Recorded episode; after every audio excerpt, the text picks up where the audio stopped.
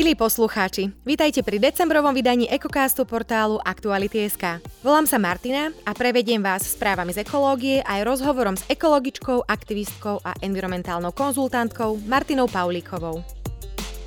Obvinenia z korupcie i porušovania ľudských práv urobili z futbalového šampionátu v Katare jeden z najkontroverznejších turnajov v histórii majstrovstiev sveta. Environmentalisti upozorňujú aj na nezanedbateľný vplyv podujatia na životné prostredie. Nezisková organizácia poukazuje napríklad na environmentálnu stopu nových štadiónov. Podľa odhadov sú emisie zo šiestich trvalých štadiónov 1,62 megatony, čo je takmer 8 krát viac ako oficiálne číslo 206 kilotón uvádzané Katarom. Člen Greenpeace na Blízkom východe obvinil organizátorov z vytvárania Potemkinovej dediny, pričom tvrdenia o nulových čistých emisiách označil za greenwashing. Udržať rast globálnej teploty na Zemi na úrovni 1,5 stupňa Celzia oproti predindustriálnemu obdobiu je nereálne, hovoria klimatológovia po poslednom klimatickom samite v Egypte. Málo ambiciózne výsledky samitu, tak podľa klimatológov, potvrdzujú obavy, že globálne oteplenie sa na úrovni 1,5 stupňa Celzia oproti roku 1990 do konca storočia nepodarí udržať a svet je naozaj na ceste do klimatického pekla s nohou na plyne. Artivizmus, prienik umenia a aktivizmu, využíva kritickú predstavivosť na poukázanie najzávažnejších svetových a spoločenských problémov. Takzvaní artivisti spájajú umenie s protestmi. Výtvarníci, maliari, sochári či producenti tvoria umelecké diela a výstavy, ktorými poukazujú na alarmujúci stav našej planéty. Či už ide o kreatívny spôsob zobrazenia znečisteného ovzdušia v Číne alebo vytvorenie umelého nosorožca, ktorý poukazuje na vyhnutie svojho druhu, aj umelci prispievajú rukou k dielu. A to nie len k tomu svojmu, ale aj k tomu, ktoré sa týka nás všetkých, k dielu planéty Zem. Desiatky kilometrov nových cyklotrás, podpora chovu Norika Muránskeho, obnova kaštieľa v Stakčíne či zvýšenie atraktivity astronomického observatória. To sú len niektoré projekty, ktoré sa Ministerstvo životného prostredia rozhodlo podporiť z plánu obnovy a odolnosti. Národným parkom Muránska planina a Poloniny v tom majú pomôcť desiatky projektov. Kompletný zoznam podporených projektov rezort zverejnil na svojej stránke. Enviropolícia vyšetruje požiar v Národnom parku Malá Fatra. Požiar založili v lokalite južného vrcholu steny v katastri Šútova na pozemkoch, kde platí tretí stupeň ochrany. Podľa policajnej hovorkyne sa požiar dotkol približne 2 hektárov plochy chráneného územia a zatiaľ nie je presne vyčíslený rozsah protiprávneho konania. Požiar sa podarilo dostať pod kontrolu a uhasiť v krátkom čase vďaka rýchlemu nasadeniu hasičov, ktorých sa na zásahu zúčastnilo viac než 50. Viac tém z ekológie nájdete na našom webe Aktuality.sk. To je z decembrových Ekoňos všetko. Teraz nasleduje rozhovor. Vyštudovala ochranu prírody a krajiny na Technickej univerzite vo Zvolene a pracuje ako environmentálna konzultantka pre mimovládne organizácie aj verejnú správu na Slovensku. Už počas vysokoškolského štúdia začala dobrovoľníčiť v Združení Slatinka a takmer 30 rokov bojuje proti výstavbe vodnej nádrže, ktorá by zaplavila dedinu. Za svoje aktivity nedávno získala ocenenie Biela vrana. V súčasnosti pracuje pre nadáciu Ecopolis aj WWF Slovakia ako programová manažérka. Martina Paulíková nám v podcaste Ekokaste povie viac o vnímaní životného prostredia aj o svojom boji za záchranu cenného údolia rieky Slatina. Dobrý deň. Dobrý deň. Ste dlhoročná ekologička, aktivistka a environmentálna konzultantka. Čo enviroklimatický aktivizmus znamená? Aktivisti vo všeobecnosti sú ľudia, ktorí sa angažujú, ktorí sú angažovaní, aktívni v nejakej téme. Čiže e, keď sa povie aktivisti v životnom prostredí alebo enviroaktivisti, tak sú to ľudia, ktorí sú aktívni, angažovaní v rámci ochrany prírody, e, životného prostredia. V prípade e, globálnej zmeny klímy a tých negatívnych dopadov, ktoré sú stále viditeľnejšie, tak sú to teda ľudia, ktorí upozorňujú alebo navrhujú riešenia, ktorá sa týka týchto otázok. Predmetom vášho záujmu je participácia verejnosti na rozhodovaní o životnom prostredí, vrátanie teda detí a mladých ľudí, ochrana a udržateľné využívanie vôd a ochrana zelene v kultúrnej krajine. Ako sme na tom z vášho pohľadu v súčasnosti? Ja som teda vyštudovaná ekologička, ochrana prírody a krajiny, ale dlhoročne sa venujem aj zapájaniu verejnosti do rozhodovania o projektoch a dokumentoch, ktoré majú vplyv na životné prostredie. Z tohto pohľadu vidíme, že záujem ľudí stúpa, že sa vlastne zaoberajú tým, čo sa deje okolo nich, možno aj kvôli tomu, že to vidia, že to cítia vlastne v rámci svojho života, vidia, že sa to inak, ja neviem, bola zima, viacej snežilo, sa otepluje a už tie negatívne dopady sú vlastne viditeľné. Čo sa týka potom vôd, tak napriek nie malým investíciám aj z verejných zdrojov, tak tie naše vodné útvary nie sú stále v dobrom stave. My sme e, súčasťou Európskej únie a máme spoločný cieľ dosiahnuť e, tzv. aspoň dobrý stav vôd podzemných aj povrchových. Napríklad v prípade povrchových vôd e, viac ako polovicu stále nemáme v dobrom stave. Je to najmä v dôsledku tzv. hydromorfologických zmien, to sú vlastne tie regulácie, nejaké výstavba prehradení a podobne, ale stále máme problém aj so znečistením. Preto sú veľmi dôležité tie nápravné opatrenia, revitalizácie, vracanie e, riek do toho pôvodného stavu tam, kde je to možné. Uh-huh. Vy toto všetko vnímate už 10 ročia. Keď sa pozriete na začiatok ešte na svoju púť v podstate ako študentky, na čo si možno spomeniete, keď sa istým spôsobom vrátite v tých svojich myšlienkach? Ja som chcela študovať ochranu prírody v súvislosti s právom, rozhodovala som sa, že či pôjdem najprv na to alebo na, najprv na to. A dostala som sa teda dozvolená na e, fakultu ekológie, e, vtedy tá fakulta začínala, tá téma ešte v tých 90. rokoch e, možno nebola taká veľmi verejne známa. komunikovaná, áno, známa. Čiže, čiže ja som nemala nejaké vedomé rozhodnutie, že aha, teraz sa idem venovať 30 rokov jednej téme, alebo chcem urobiť toto a toto.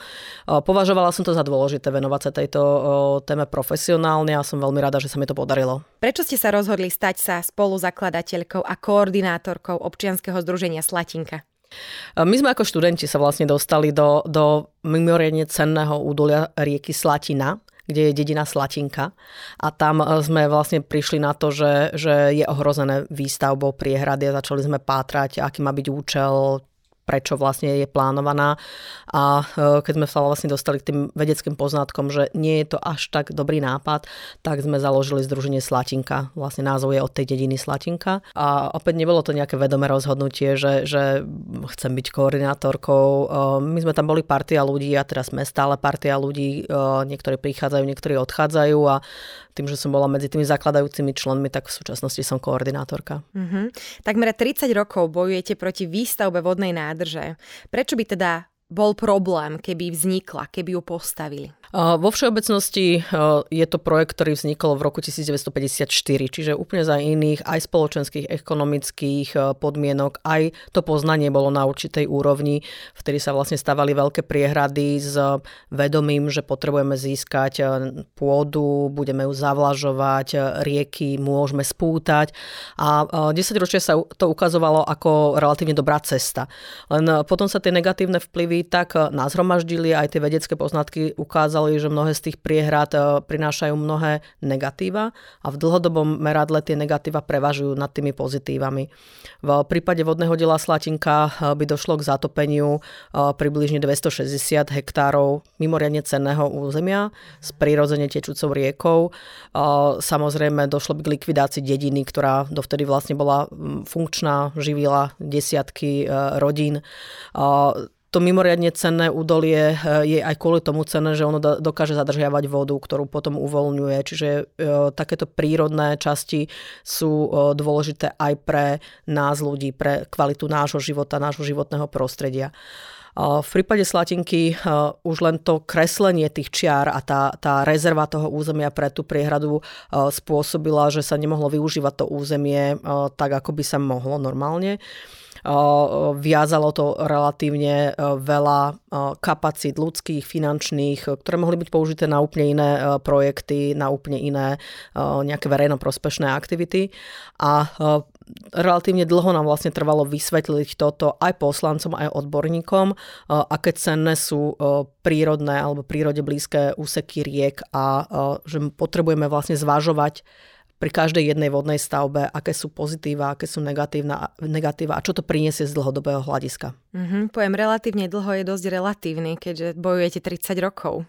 Áno, a je to relatívne aj kvôli tomu, že my sme vlastne časom sa dostali k tomu, že to nie je len o tej jednej stavbe, že naozaj je to prístup k využívaniu a k ochrane vôd vo všeobecnosti, že nie je možné hovoriť o jednej stavbe a vysvetľovať, že táto jedna je zlá, keď my celé to poznanie a celý ten prístup e, k riekam a, a k vode na Slovensku máme ako keby posunutý do toho technokratického vnímania. A uh, rokmi, uh, je to veľa rokov, ale uh, zároveň cez tie roky som mala možnosť vnímať to, že že aj mnohí tí technokrati vo veľkých úvodzovkách vnímajú potrebu ochrany vôd relatívne podobne ako my ekológovia, len tie ich hlasy a to poznanie nebolo tak verejne známe alebo nepresadili sa v tom čase. Dnes už sme trošku ďalej a som veľmi rada, že nachádzame spoločné nejaké menovatele pri tom našom snažení. Mm-hmm. V lokalite, o ktorej záchranu ste bojovali a bojujete, sú mnohé vzácne prírodné biotopy. Ktoré to sú? Vo všeobecnosti, alebo celkovo, tak by som povedala, medzi Zvolenom a Zvolenskou Slatinou, čo je asi 12 kilometrov rieky, alebo úseku rieky Udolia, tak je zmapovaných 17 typov biotopov Európskeho národného významu. Je to relatívne malé územie, na ktorom je zaujímavé množstvo tých biotopov a to je to cenné, že sú tam biotopy od riečných, kde vlastne sú tam vlastná rieka je nezregulovaná a veľmi, veľmi pekná cez staré brehové porasty, čo sú lúžne lesy na mnohých častiach Európy, ktoré už sú úplne zničené, na, mm-hmm. u nás sa zachovali až po lúky, lúčne spoločenstva s kriticky ohrozenou korunkou strakatou, až sa dostávame teda k lesným spoločenstvám, kde sú v porovnaní s tou riekou absolútne iné biotopy suchomilných dubín s orchideami, na to naviazané veľmi vzácne hmyz a tak ďalej. Mm-hmm, nádherná pestrosť. Znamená to teda, že aj ten váš boj docielil to, že tam nebude žiadna elektráreň, žiadna nádrž, žiadna nová výstavba, nič, čo by nejakým spôsobom ohrozilo tieto biotopy? Áno, namiesto týchto čiar na mape, ktoré hovorili, že tam má byť priehrada, tak e, teraz je nakreslené e, územie európskeho významu. Je to zaradené do siete najcenejších e, území, ktoré sú vôbec na úrovni Európy. Zaujímavosťou je napríklad, že súčasťou toho chráneného územia je aj mokrať Krpele, a je to jediná mokráť národného významu, ktorú máme v okrese zvolen. Takže nie je to územie, ktoré by malo byť určené na výstavbu alebo na niečo iné a budeme teda pozorne na to dohliadať, aby tam namiesto priehrady nebola nejaká iná výstavba. Mm-hmm. Zaujíma ten pojem spútané rieky. Je to problém na Slovensku, že pútame ich a robíme im v podstate takú medvediu službu? Je, je, to, je to pravda sú spútané. Na druhej strane ja to stále pripomínam, že to poznanie, ktoré sme mali, keď sme ich spútavali, tak robili sme to relatívne s tým najlepším vedomím, mm-hmm. svedomím, ktorý sme mali a, a tie negatívne vplyvy sa ukázali až po určitom čase. Tie rieky, podobne ako iné ekosystémy, majú tú, tú zvláštnu schopnosť, že relatívne dlho sa nič neprejaví. Tá voda tam tečie a bohužiaľ ľudia si zvykli ako keby, že rieky sú rúry, hej, že túto sú a túto majú katastrálne číslo a tuto budú tiec do nekonečna. sa iba tam. Áno. A ako náhle proste príde nejaký, nejaký zvýšený stav, nejaký, nejaký prietok a trošku sa tá rieka pohne, tak už vlastníci kričia, vráťte si tú rieku, zoberte si ju, ja ju tu nechcem. A um, ako keby nevnímajú, že, že mať rieku, mať, mať vodu na svojom pozemku alebo pri svojom pozemku, ja si myslím, že bude neustále väčšia a väčšia konkurenčná výhoda. A cennosť. A cennosť. Doteraz sme vlastne skôr boli konfrontovaní s tým, že tie rieky nám zaplavovali eh, nejakú, nejakú plochu a vnímali sme to tak, že my tu chceme mať záhradu, my tu chceme mať pekný trávniček alebo ja neviem, pole, mm, ale v súčasnosti ako tá zmena klímy vlastne je akcelerovaná aj tým nevhodným využívaním alebo reguláciou riek, tak sa ukazuje, že z dlhodobého hľadiska je to neudržateľné, že máme polia, ktoré sú suché a sú priamo pri rieke a jedinou o, cestou je vrátiť tú vodu späť do krajiny. Mm-hmm. Keď sa ešte vrátime naspäť k priehrade, zistili ste, že návratnosť projektov by bola 400 rokov a nie 20, ako pôvodne teda tvrdili úradníci. Všimli ste si ešte nejaké ďalšie nezrovnalosti? Hm, neustále sa tam menil ten termín, kedy sa má stavať priehrada. Stále sa to ako keby odsúvalo, do 5 rokov to bude, do 10 rokov to bude a trvalo to od toho roku 1954 a tá priehrada teda nebola postavená. Zaujímavosťou bolo aj to, že sa neustále a dosť veľmi tak to poviem, menil aj účel tej priehrady. Zo začiatku sa hovorilo o tom, že má byť zásobárňou vody pre vznikajúci priemysel v tých 50. rokoch, ktorý bol relatívne alebo dosť náročný na, na spotrebu vody. Neskôr sa začalo hovoriť o potrebe vody pre závlahy, neskôr sa k tam, tom pridala rekreácia, potom sa, sme sa vrátili zase k tým závlahám. V 70. rokoch sa začalo hovoriť o tom, že by to mala byť zásobáreň vody pre jadrovú elektráreň Mochovce, čo asi 100 km odtiaľ.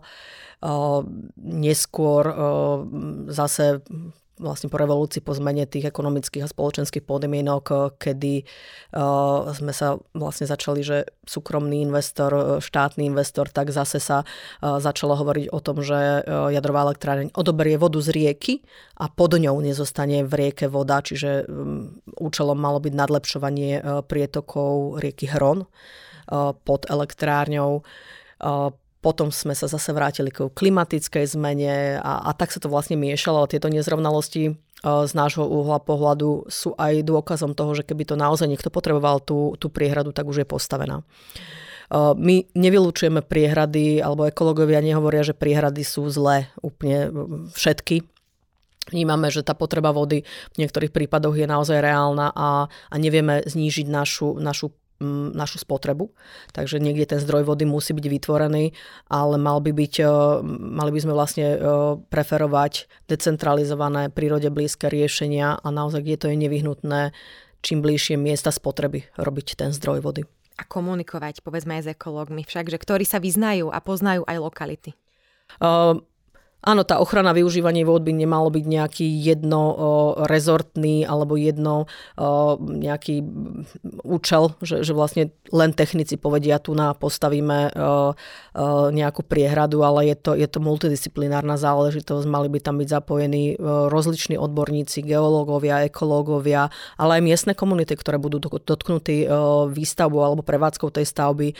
A to nemusia byť len miestni obyvateľia, to musia byť aj podnikatelia, rybári, novinári a, a všetci ďalší. Mm-hmm. Môžeme ale teda povedať, že aj vďaka prieťahom a vďaka tým problémom, ktoré tam boli, teraz neexistuje v podstate nič, čo by istým spôsobom mm, ako keby tú, tú lokalitu, ktorá tam je, už potom neskôr znehodnocovalo, že aj toto bol v podstate taký ten možno benefit celého toho, čo sa tam dialo, aj keď vás to stalo teda veľa úsilia a nervov. Áno, je to tak a je potrebné podľa mňa aj pripomenúť to, že vďaka tým 10 ročiam prípravy priehrady to územie bolo v podstate nenarušené ľudskou činnosťou a tie biotopy, ktoré tam sú, mnohé z nich existujú vďaka tejto rezerve pre priehradu. Tie brehové porasty sú naozaj nádherné, niektoré niekoľko storočné jelše, ktoré tam sú na Slovensku takéto, alebo v Strednej Európe už takéto úseky riek nenájdete a v Slatinke sa zachovali. Mm-hmm. Môžeme povedať, že táto vaša v úvodzovkách výhra môže byť precedensom pre nejaké ďalšie podobné plány? Mm, tých eh, vodných stavieb, ktoré boli v 10 ročiach pred súčasnosťou plánované, tak je stále ešte dosť. Ale tá diskusia eh, práve o benefitoch a o stratách, ktoré eh, sa vlastne udejú v prípade aj plánovania a realizácie tých stavieb, podľa mňa posunula tú diskusiu ďalej. V súčasnosti už má štát schválenú novú koncepciu vodnej politiky, ktorá je výrazne, by som povedala tak, že zelenšia, ale ten, to, ten pojem je v podstate taký, taký možno, možno vnímaný jednostranne, ale smeruje k udržateľnému využívaniu a ochrane vôd a pripomína aj to, že je potrebné integrovať to využívanie vôd s ochranou biodiverzity, s adaptáciou na zmenu klímy, s udržateľnosťou komunít ako takých, s ochranou pôdy a tak ďalej. Mm-hmm. Keď sa pozrieme do histórie, zaplavenie postihlo napríklad aj lokalitu na Liptove a vznikla Liptovská Mara. Keby sa o tom, povedzme, rozhodovalo dnes, dalo by sa to ovplyvniť? V súčasnosti máme už viaceré zákony a postupy, kedy je nevyhnutné zapojiť tú miestnu komunitu do, do rozhodovania, informovať ju, nejakým spôsobom komunikovať, konzultovať tie, tie zámery štátne. Štát musí mať nejaké nástroje, aby presadil verejnoprospešné aktivity, ale práve tá diskusia o tom, že čo je to verejný záujem, v prospech koho, tak by nemala byť vlastne len nejako minimalizovaná, že a veď to už dlho plánuje štát, takže to je, musí to byť verejný záujem. Ten verejný záujem je živý pojem a je potrebné, aby o ňom diskutovali všetci zainteresovaní. Ako je to s inými podobnými stavbami alebo teda dielami na Slovensku? O, tými existujúcimi? Áno. Mhm. O, Tie, ktoré už sú postavené, tak e, veľká väčšina z nich bola postavená v podstate ako, ako štátna investícia v minulosti, e, kde sa e, tá diskusia bohužiaľ nekonala. Veľa tých miestnych komunít bolo postavených pre, pred hotovú vec. Museli sa vysťahovať relatívne rýchlo a mnohé z tých komunít doteraz trpia opakovane. 10 ročia sa vrácajú vlastne na tú, na tú lokalitu, majú tam spomienkové rôzne stretnutia. Ľudia, aj keď sú 10 ročia mimo tej istej nejakej komunity, tak sa chcú stretávať, spomínať, uchovávajú si zvyky, uchovávajú si rôzne recepty a neviem čo všetko ďalšie. Je to veľakrát aj kvôli tomu, že tí ľudia naozaj neboli zapojení do toho rozhodovania, nemali možnosť si prejsť v podstate tú, tú konfrontáciu s tým, že, že uh, musia ustúpiť. My sme aj v Slatinke uh, priamo v dedine teda absolvovali množstvo stretnutí a mnohí ľudia hovorili, my by sme ustúpili tomu štátu, ak by nám vysvetlil, že prečo musíme ustúpiť v mene akého vyššieho dobra to je. A uh, ja napriek všetkému uh, verím v to, že ľudia, keď majú riadne argumenty, tak veľká väčšina sa rozhodne racionálne, ale v prípade týchto veľkých stavieb, a to nie sú to len vodné diela, sú to napríklad aj hliníkáren Žiar nad Hronom v súčasnosti je veľmi uh, taká uh, až, až dojímavá uh, divadelná hra, ktorú má divadlo Bátovce, uh, divadlo Potvoň práve o tom, ako ľudia vlastne boli konfrontovaní s výstavbou hliníkárni v Žiar nad Hronom, ako museli vlastne odísť uh, z Dolných Opatoviec. A toto si myslím, že sa dialo v mnohých a v mnohých prípadoch. Mm-hmm. Takže teraz je to v podstate tak, že mali by byť ľudia zapájaní Mali by byť zapájaní, e, máme na to nástroje, e, samozrejme nie všade sa to deje tak e, intenzívne a tak konštruktívne, ako by sa to malo diať. Veľakrát sme aj my sami konfrontovaní ako ekológovia s rôznymi hoaxami, s rôznymi takými dezinformáciami, kde mnohí politici vlastne využívajú toto na získanie svojej nejakej agendy alebo, alebo na otvorenie agendy.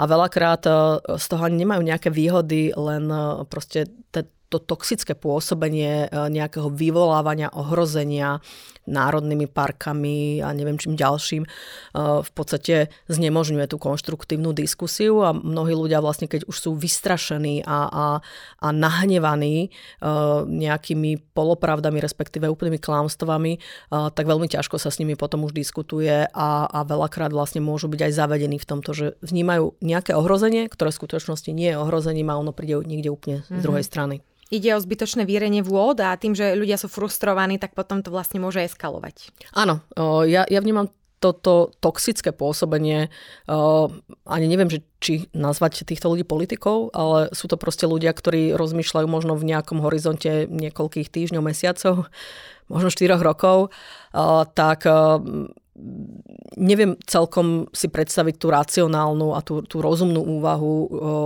prečo tak robia. Mm-hmm. Na nedávnej konferencii s medzinárodnou účasťou o posudzovaní vplyvov stavieb a činnosti na životné prostredie ste predstavili niekoľko reálnych a problematických súvislostí výstavby malých vodných elektrární na Slovensku. Čo sú to za problémy? Malé vodné elektrárne e, opäť sú technológia, ktorá je, je dobrá sama o sebe. Problémom je, ak sa uplatňuje tá technológia na nevhodných miestach alebo nevhodným spôsobom.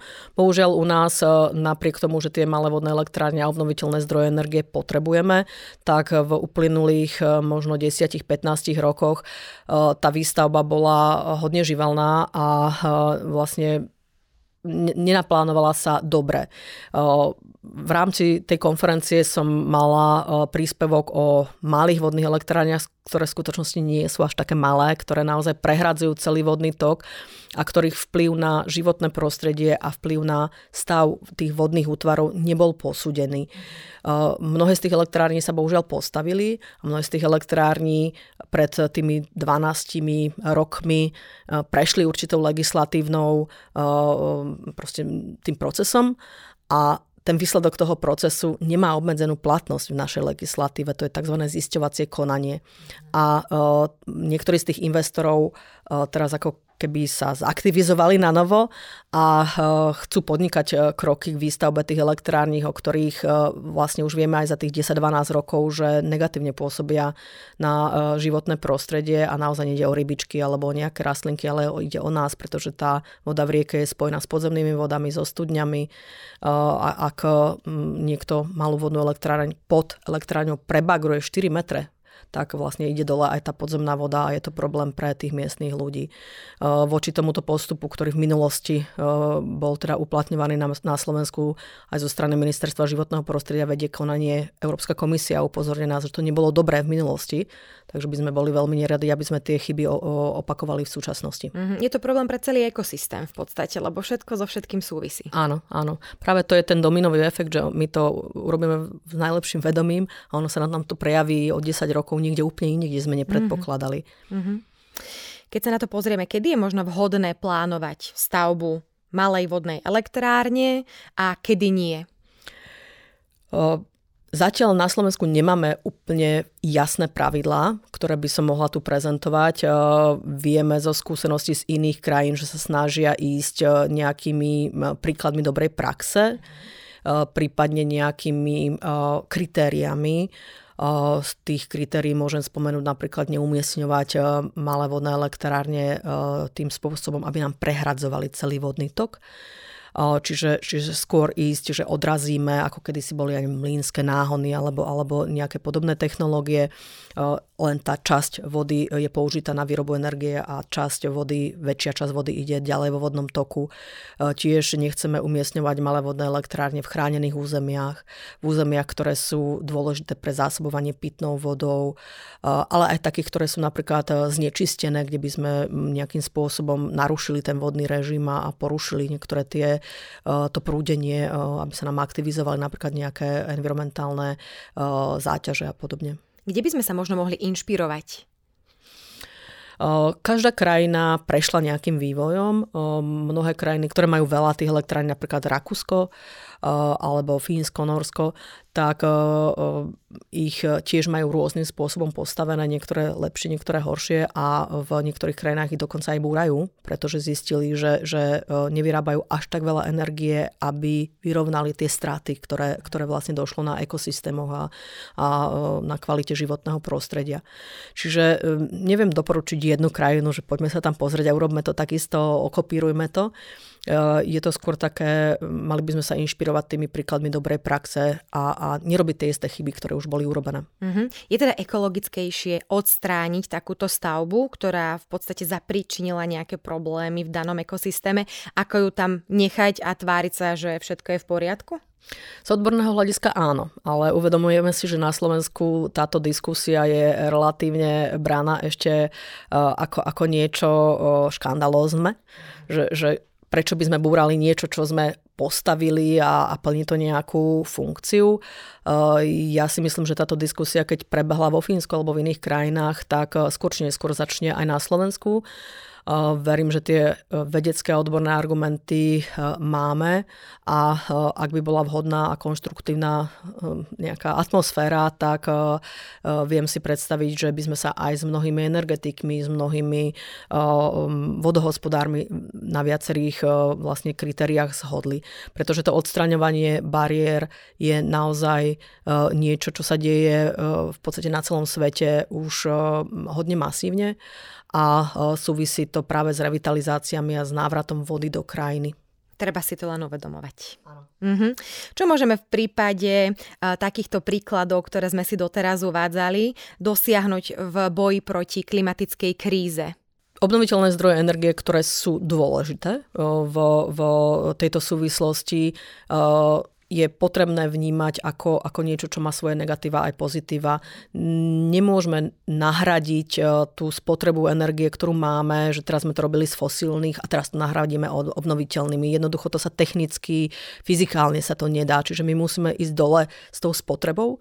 Veľmi dôležité sú akékoľvek opatrenie na zníženie energetickej náročnosti v domácnostiach, v priemysle, v úradoch, ale napríklad aj v polnohospodárstve, v čistení vôd a tak ďalej a tak ďalej.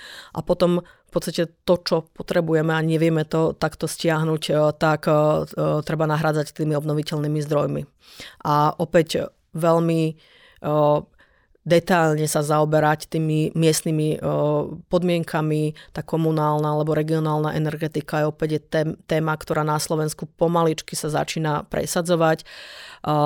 My, ja som teraz ozvolená a v regióne Podpolanie to už máme odskúšané cez organizáciu Priatelia Zeme, ktorí sa tomu venovali dlhé roky a práve to veľmi poctivé analyzovanie, aké zdroje sú k dispozícii a kde je spotreba, kde ju vieme stiahnuť a potom čím uh, tú energiu vyrobíme alebo akými, akými, aké zdroje tam nainštalujeme, tak uh, to je naozaj rôzne miesto od miesta. Mm-hmm. Spoznávame aj pojem zelená infraštruktúra. Čo znamená teda pre Slovensko? Zelená infraštruktúra je pojem, ktorý používa Európa vedci už relatívne dlho.